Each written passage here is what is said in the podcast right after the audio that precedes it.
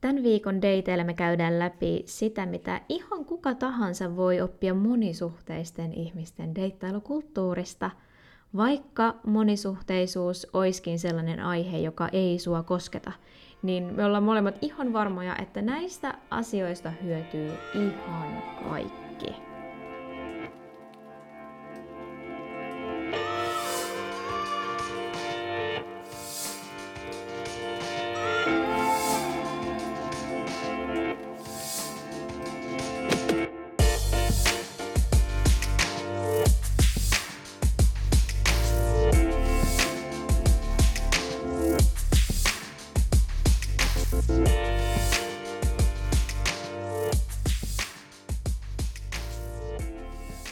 Monisuhteisuushan on semmoinen kattotermi, jonka alle sisältyy tosi monia erilaisia tapoja toteuttaa ihmissuhteita ja muodostaa niitä.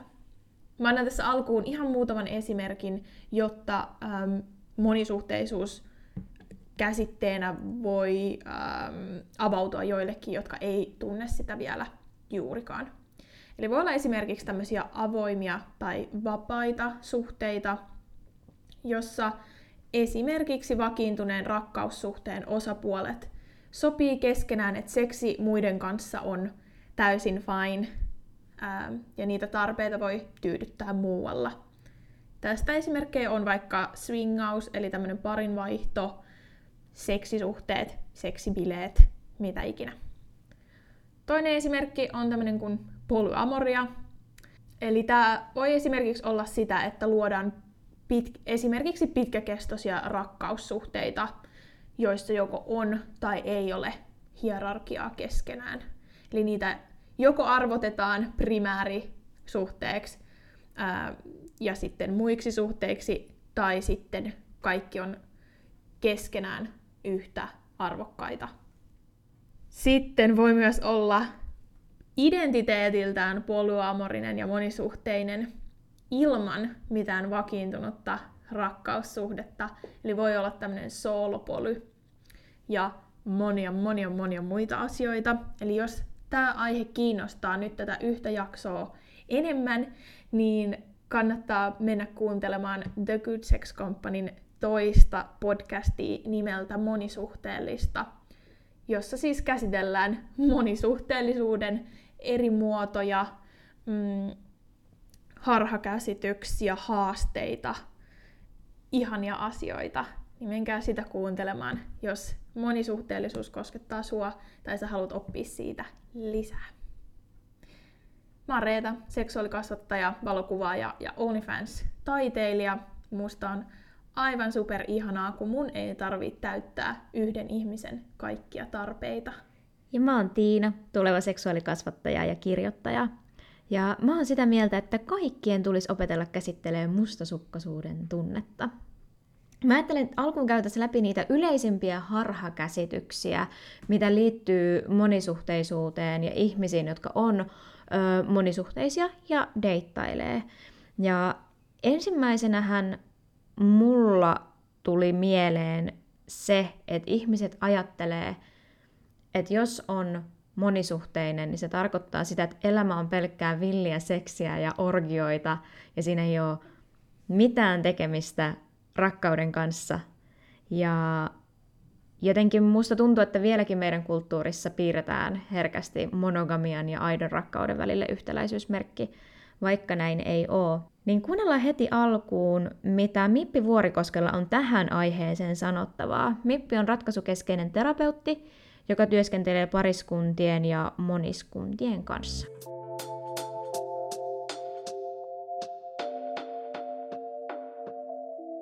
Moi Mippi! Tota, me puhutaan dateilla tällä kertaa monisuhteisuudesta, niin mitä se Mippi haluaisit sanoa heille, jotka ajattelee, että monisuhteisuudessa ei oikeasti ole kyse rakkaudesta? No monisuhteisuudessa on tosi monelle monisuhteiselle kyse nimenomaan rakkaudesta ja suuresta määrästä rakkautta. Ja siitä, että meillä on ihmisenä mahdollisuus rakastaa vähän niin kuin eri lailla ja eri syistä ää, eri ihmisiä. Jos me ajatellaan ystävyyttä, niin koskaanhan kukaan ei lähde kyseenalaistamaan sitä, että hetkinen, että sulla, sä koet, että sulla on niin kuin viisi tosi rakasta ystävää. Että miten, miten sä voit pitää heistä kaikista, miten sä voit rakastaa heitä kaikkia. Tai kukaan ei koskaan kyseenalaista sitä, että jos ihmisellä on monta lasta, etteikö rakkautta riittäisi jokaiselle pienelle persoonalle ja yksilölle ja jokaiselle sille omalle suhdedynamiikalle just sillä omanlaisellaan tavalla. Mutta sitten jostain syystä, kun tulee romanttinen rakkaus, seksuaalisuus kuvioon, niin sittenhän me lähdetään hyvinkin paljon kyseenalaistamaan sitä, että miten tämä nyt sitten voi olla mahdollista. Ja tämä on semmoinen, että vaikka niinku itsellä, kellä on ollut useammankin kerran se kokemus siitä ja niinku pitkään se kokemus siitä, että kuinka äärimmäisen ravitsevalta ja kauniilta ja uskomattoman hienolta se tuntuu, kun saa rakastaa vaikka kahta ihmistä samaan aikaan. Ja mun sisäisessä maailmassa, jos nyt henkilökohtaisesti kuvaan sitä kokemusta, niin se menee sillä lailla, että mulla on jo paljon rakkautta yhtä kohtaan, ja sitten kun tulee toinen, niin sitten se tavallaan amplifioituu se rakkauden määrä moninkertaiseksi. Eli se ei ota kummaltakaan pois, vaan se menee ikään kuin semmoiseen yhteen isoon valtavan sammioon, joka on vaan isompi kuin se osiansa summa. Ja se on se, se on se motivaatio, se on se, niin kuin se tunnekokemus ja se on se kauneus siinä. Ja mä toivoisin, että niin kuin moni, useampi ihminen saisi kokea sen.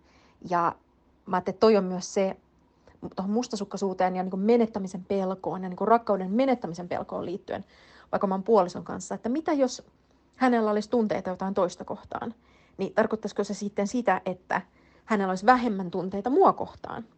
Mä ajattelin, että kaikille, kaikille tulee ajoittain näitä huolia, pelkoja, ajatuksia, ketkä monisuhteisia ovat. Mutta se, että silloin kun saa nähdä, tunteja, kokea sen itse ja kun saa kokea sen toisen, toisen rakkaudesta myös sen, että se ei hälvene ja se ei mene pois, niin se paljastaa meille rakkaudesta jotain paljon syvempää, hienompaa ja käsittämättömämpää, mitä me ihan tässä normi länsimaisessa modernissa kulttuurissa, hyvin Disney-väritteisessä ja hyvin Hollywood-väritteisessä, monogamia-väritteisessä kulttuurissa rakkaudesta ajatellaan. Rakkaus on aina paljon enemmän kuin mitä me siitä ajatellaan. Näin mä ajattelen.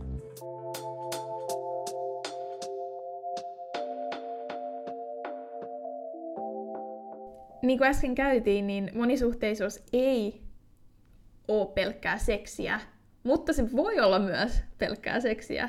Ja se on tosi ok, koska ainakin oman kokemuksen mukaan niin jokaisen seksikumppanin kanssa saa eri asioita. Ja se on tosi kivaa. Ja se on kivaa, että myöskään pelkän seksin saralla ei tarvii saada kaikkea yhdeltä ihmiseltä, eikä tarvi itse olla kaikkea yhdelle ihmiselle. Ja se ei tee mun mielestä siitä suhteesta yhtään vähemmän arvokasta, vaikka se oiskin pelkästään seksiä. Koska miten ihanaa on, että sä voit silti saada sen jonkun kokemuksen sun elämässä, vaikka se ei tapahtuskaan sen sun suhteen sisällä tai sen tietyn kumppanin kanssa, niin eihän se vähennä lainkaan sitä arvoa. Mä, jotenkin, mä näin semmoisen hauskan meemin ää, jossain somessa pyöriessäni, missä oli silleen, että mitä ihmiset luulee, että monisuhteisuus on, ja sitten siinä oli joku semmoinen hullu orgiakuva, ja sitten se oikeasti oli silleen, että siinä oli joku semmoinen värikoodattu Google-kalenteri, että missä löytyy vapaata aikaa kaikilta ihmisiltä, että varmasti ehtii tavata sen jonkun tyypin, jonka kanssa on joku seksisuhde. Mun mielestä se oli hirmu ihana. Mä koen, että monesti ulkopuolelta voi tulla semmoinen käsite, että, tai sellainen käsitys, että jos on useampia suhteita, jos on vaikka liitossa ja sitten on joku poika tai tyttöystävä siinä ohessa, että niin kun ne sen, jos haluaa laittaa suhteet johonkin hierarkiaan, niin ne primäärisuhteen ulkopuolella olevat suhteet ei ole jollain tavalla oikeita suhteita tai yhtä arvokkaita suhteita. Ja herkästi voi ulkopuolelta tulla myös semmoisia ennakkoluuloja, että toi ei nyt vaan tykkää tarpeeksi siitä kumppanistaan, jos pitää saada muitakin kumppaneita, mikä on, niin kuin Mippi selitti meille, hirveän hassu ajattelutapa, koska eihän rakkaus ole rajallinen resurssi, josta riittää vaan sille yhdelle kumppanille, vaan se voi olla ihan rajaton resurssi ja siitä riittää muillekin. Ja se voi vaan moninkertaistua vaikka yhäkin meidän kulttuurissa on se tietynlainen monogamia normi, niin sitä kannattaa haastaa joka tapauksessa, vaikka ei itse oiskaan monisuhteinen, niin ainakin siitä syystä, että kun näkee muita ihmisiä, niin osaa ymmärtää ja arvostaa heidän tapaa olla. Se on mun mielestä ihan yhtä tärkeää, vaikka aihe ei koskettauskaan itseään. Kyllä, just siitä ähm, monogamia normista tulee tällaiset ajatukset, kun että sun pitää löytää the one, Joo. sun pitää löytää sun sielun kumppani. On vain yksi sielun kumppani. Niin, ja sun pitää etsiä sitä, joka täyttää sun kaikki tarpeet päivästä, vuodesta toiseen, toivon mukaan kymmenien vuosien ajan. Mun mielestä se on aika, aika kohtuuton. Mun mielestä äh, sinkkuelämää sarjasta voisi siis tässä kohtaa olla hyvin montaa mieltä. Se on ehkä vähän äh, vanhentunut huonosti, mutta Samantha Jones sanoi hienosti, kun häneltä kysyttiin, että ootko sä löytänyt sun sielunkumppanin, se oli silleen, että kyllä, mulla on ollut niitä useita. ja se oli hyvin sanottu. Niinpä, niinpä. Että kun miettii sitä vetovoimaa, mitä meillä ihmisiin on, niin se voi olla romanttista vetovoimaa, se voi olla seksuaalista vetovoimaa, se voi olla emotionaalista vetovoimaa. Joidenkin kanssa on kaikkea tätä, joidenkin kanssa on vain kahta noista tai yhtä noista, ja se on tosi tosi siistiä. Jos monisuhteisuus on jotain, mikä sua koskettaa, ja sä oot joutunut kohtaa tällaisia ennakkoluuloja, niin tämä monisuhteellista podcast – niin sieltä löytyy vertaistukea ja älyttömästi tietoja haastiksi ja se on ihan superhyvä resurssi. Samoin The Good Sex Companyn Instagramissa käydään näistä asioista juttua. Sitten seuraavaksi me voitaisiin käydä läpi semmoisia asioita, mitä ihan kaikkeen tulisi miettiä omissa suhteissaan, vaikka ei oiskaan monisuhteinen, ja jotka on semmoisia asioita, jotka jos sä olet monisuhteinen, niin sun täytyy käydä näitä aika tarkkaan läpi, jos sä haluat, että se homma toimii sun ja sun kumppanin tai kumppaneiden välillä. Ja ihan ensimmäisenä mä haluaisin nostaa pöydälle mustasukkaisuuden, koska se on, se on mun mielestä hirveän jännä ja kiinnostava tunne, koska sitä esimerkiksi on pidetty rakkauden merkkinä jossain romanttisissa komedioissa, että Aa, se kundi on mustasukkainen, sen täytyy olla niin rakastunut suhun ja se saa rajoittaa sua siksi, kun se on mustasukkainen. No, se ei mun mielestä ole hirveän pätevä rakkauden merkki. Um, ja sitten toisaalta se on tietynlainen tabu. Ja sitä on pidetty myös ehkä myös monogamisissa suhteissa semmoisena jotenkin hallitsemattomana tunteena, jolle ei mahda mitään, että kun se tulee, niin sit se on vaan kamala kamala tunne, jolle ei mahda mitään. Ja sitten myös, jos olet monisuhteinen, niin herkästi voi tulla semmoinen vaatimus ja paine, että en saa vaikka rajoittaa kumppaniani ja, ja hänen toimintaansa, niin vaikka kumppanin toimintaa ei saa rajoittaa, niin kyllä saa tuntea mustasukkaisuutta. Ja mä kysyin tästä lisää Mipiltä, niin kuunnellaan mitä Mipillä on sanottavaa mustasukkaisuuden tunteeseen.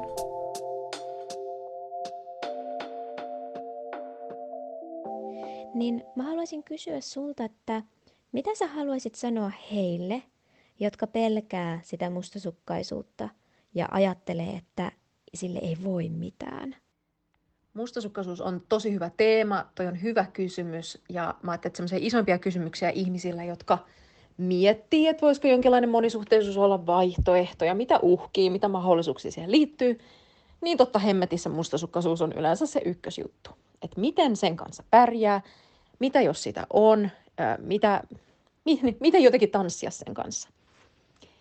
Ää, mä haluaisin lähteä siitä ihan ekana, että sitä on kaikilla – ihan riippumatta suhden muodosta, mutta myös, että miten se näyttäytyy, miten se tuntuu itsessä, minkälaisiin juttuihin se liittyy, sitten vaikka siinä suhteessa, niin sitä on tosi, tosi, tosi monenlaista.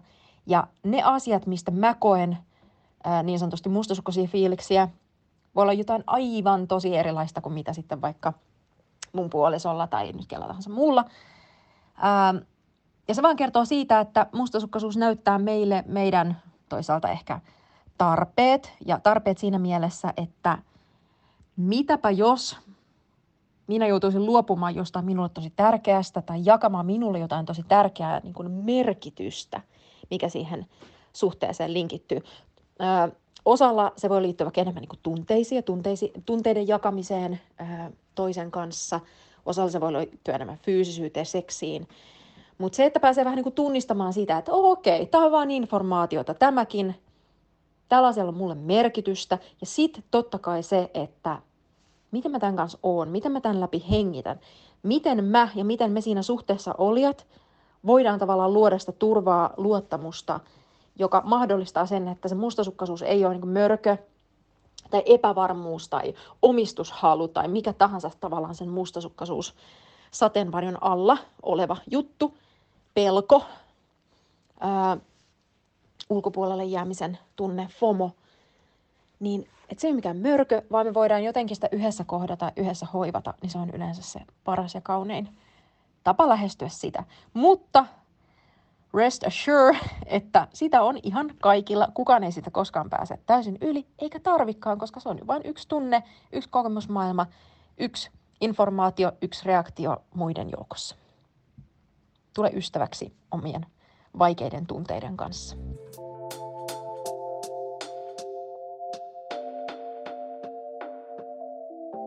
Joo, mustasukkaisuus on semmoinen asia, mitä ihan älyttömästi romantisoidaan noissa vaikka tosi TV-sarjoissa. Joo. Että sille, se on joku kemian merkki ja tota, just sen rakkauden merkki. Ja että se on red flag, jos, jollain, jo, jo, jos sä et ole mustasukkainen jostain tyypistä, vaikka Lava Islandissa. Niinpä, ja, mutta samalla puhutaan just siitä, että ai kauheeta, sen poikaystävä on tosi mustasukkainen. Vaikka oikeastihan se mustasukkaisuus ei ole se ongelma, vaan se ne teot sieltä mustasukkaisuuden eli epävarmuuden takaa. Siis mä oon ainakin ollut tosi mustasukkainen myös mun ystävistä ja mun veljistä. Ja ne on monesti ollut tilanteita, kun mä oon ollut joko tuntenut itteni ulkopuoliseksi tai kateelliseksi tai tuntenut sitä FOMOa. Että se niinku, sieltä löytyy se niin kuin epävarmuus niin kuin muistakin suhteista kuin vaan siitä rakkaussuhteesta. Ja toi on tosi kiinnostavaa, koska mä tunnistan vaikka sen, että mä oon ollut mustasukkainen mun siskoista, kun on viettänyt yhdessä aikaa, mutta ei mulla tulisi mieleenkään lähteä rajoittaa niiden toimintaa, että no te ette nyt saa hengata keskenänne, kun te asutte samalla paikkakunnalla ja mä eri paikkakunnalla. Et, et se on jännä romanttisten suhteiden kontekstissa, että silloin se saa jotenkin hallitsemattoman koko luokan ja painoarvon ja sellaisen, että nyt tällä voi oikeuttaa jotain toimintaa. Ja on mä ollut myös mun romanttisissa suhteissa mustasukkainen. Herra jestas, mä en millään tavalla, vaikka mä nyt kannustan kaikkia, että opetellaan käsittele sitä tunnetta, niin sehän on jatkuva prosessi. Mä oon vieläkin mustasukkanen. Mutta ehkä siihen on tullut se, että sitten kun tuntee itsensä tai tuntee sen mustasukkaisuuden tunteen, niin se ei enää hätäännytä samalla tavalla. Tai sitten voi olla vaan se, että okei, no nyt tämä tuli, mistä tämä johtuu, voiko tästä kommunikoida. se korjaa kaiken se kommunikaatio. Niinpä, että sitä suhdetta ei tarvii, tai sitä kumppania ei tarvii rajoittaa, vaan ehkä voi oppia niinku erilaisia väyliä, jolla se su- se sun kumppani voi tukea sua, kun sulla on mustasukkainen fiilis. Ja tämä pätee ihan niin kuin monogamisiin suhteisiin, että näistä suhteen rajoista täytyy puhua myös silloin, eikä pidä olettaa, että toisella on vaikka sama käsitys vaikka pettämisestä. Joo. Koska jollekinhan vaikka porno voi olla pettämistä. Joo. Toiselle ei. Ja mä oon sitä mieltä, että mikään suhdemuoto ei ole jollain tavalla autuaksi tekevä ja automaattisesti parempi kuin toinen. Mutta se, mitä mä kannustan kaikissa suhteissa tekemään, olipa se sitten monogaminen tai monisuhteinen, että että keskustelette just niistä rajoista, koska monesti tuntuu, että monogamisiin suhteisiin lähdetään just sillä oletuksella, että mä haluan vaan ihan tällaisen normaalin parisuhteen. Ja sitten se normaali parisuhde tarkoittaa kaikille eri asioita. Ja just se, mitä sanoit vaikka pettämisen rajoista, ne on kaikille erit. Jollekin se, että flirttailee toisille, on pettämistä. Ja jollekin se on vaan semmoista niinku kevyttä hauskanpitoa, mikä kuuluu elämään. Et se, että kommunikoi siitä, että jos öö, on aloittamassa monogamista suhdetta, niin käy läpi ne rajat. Niinpä, että samalla lailla kuin monogamisissa suhteissa on hyvä olla tietoinen niin kuin kummankin rajoista, sen suhteen raameista, niin monisuhteiset ihmiset luo myös raameja suhteilleen ja tota, käy läpi tätä rajakeskustelua ihan älyttömästi. Et ei monisuhteisuus tarkoita sitä, että ei ole mitään sääntöjä milloinkaan, vaan kaikki on aina, kaikki on aina vapaata ja ei tarvii miettiä sen toisen fiiliksiä tai muiden fiiliksiä ikinä. Ja mä väitän, että, että noi rajat on jopa se avain siihen onnistumiseen, että se on turvallista kaikille, kun on sovittu ne yhteiset säännöt. Ja sehän on hirveän, mun mielestä se on ihana ajatus, että sit se on turvallista kaikille ja kaikki voittaa ja ei tarvii hätääntyä semmoisesta epätietoisuudesta. Samalla lailla kuin tämmöisissä äh, ihmisillä, joilla on useimpia suhteita, niin myös ihmisillä, joilla on vain yksi suhde, niin voi oppia sen, että myös rajat saa elää. Joo. Ja ne saa olla eri, eri elämäntilanteissa. Ja se on myös luontevaa, että ne rajat muuttuu, kun se suhde kasvaa ja te tutustutte toisiinne enemmän ja te muututte myös ihmisinä. Mm. Ja sitten sellainen, mitä kannattaa miettiä ja käydä yhdessä läpi kumppanin tai kumppaneiden kanssa, että mitä tältä suhteelta oikeastaan edes toivoo. Se liittyy just siihen, että, että on se joku oletus, että haluan normaalin parisuhteen, minulla on nämä tietyt toiveet, ja sitten olettaa, että ne samat toiveet on siinä toisellakin. Ei ne välttämättä oo. Esimerkiksi vaikka ihan siitä lähtien, että kuinka paljon haluaa viettää aikaa yhdessä.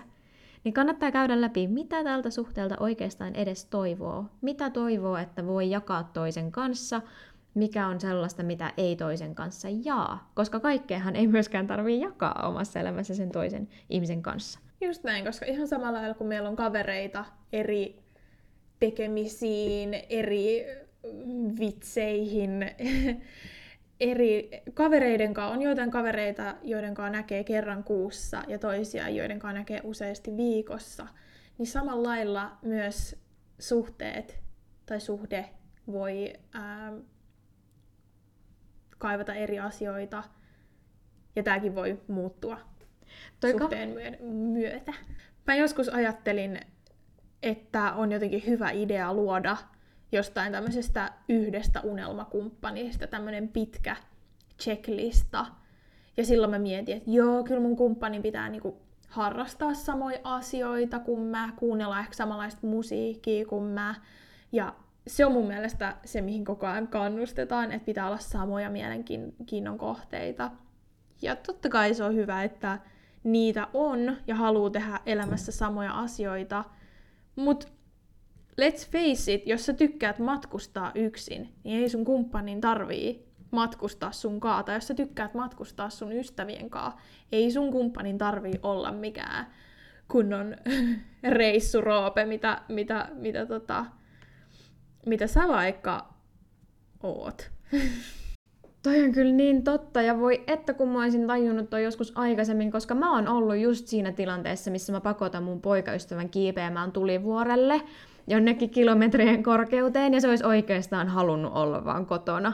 Mutta mä olin siellä, että kun, kun me, olla, me ollaan yhdessä, niin nyt kuule, jos sä rakastat mua, niin sä kiipeät tonne tulivuorelle. Ja sehän kiipes, mutta ei mun, mä olisin voinut kiivetä sinne ihan hyvin mm. yksin. Jep. Et sama, sama asia, että, että mä tykkään käydä vaikka treenaamassa yksin, niin mun kumppanien ei todellakaan tarvii harrastaa samoja urheilulajeja kuin mun, tai mitä minä harrastan. Ja sitten kun noi sanoo ääneen, ne kuulostaa maailman yksinkertaisimmilta asioilta, mutta sitten kun sä oikeasti istut alas niin sä huomaat, miten paljon on semmoisia jotakin uskomuksia ja oletuksia, mitä liittyy siihen oikeanlaiseen ihmissuhteeseen, jotka sitten myös muovaa sitä, että millaisiin suhteisiin me päädytään, minkälaisia vaatimuksia me asetetaan toiselle ihmiselle.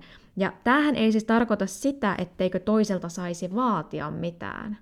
Herra Jumala, kyllä saa. Kyllä, niin kun, kyllä mulla esimerkiksi on paljon vaatimuksia siihen, mitä mä mun kumppanilta tai suhteelta toivon.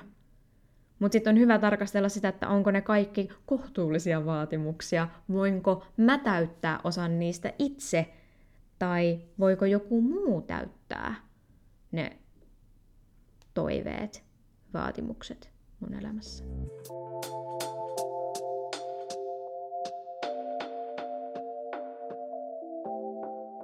Tällä kertaa me ollaan tähän loppuun kerätty tosia hyviä resursseja teille, joita tämä monisuhteisuusaihe kiinnostelee enemmän. Nämä kaikki löytyy myös The Good Sex Companyn Instagramista lueteltuna, jos oot nyt vaikka ajamassa autoa tai jotain, etkä pääse näihin käsiksi heti. Mitäs nämä?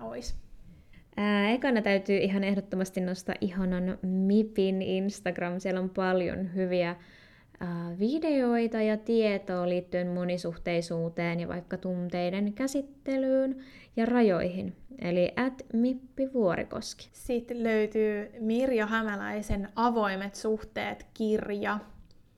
Se löytyy ihan painoksena, mutta mä kuuntelin sen äänikirjana ja voin todellakin suositella. Sitten seuraavaksi me halutaan suositella tätä työkalua, mikä löytyy esimerkiksi googlaamalla, ja se on tämä tää Smörgåsburger. Reeta, mikä se on? Smörgås. Se on tämä Smörgåsbord. Se on tällainen äh, vähän niin kuin bingo, josta sä tuut enemmän tietoiseksi äh, itselle, että mitä sä kumppanilta kaipaat tai suhteelta. Joo, löytyy googlaamalla.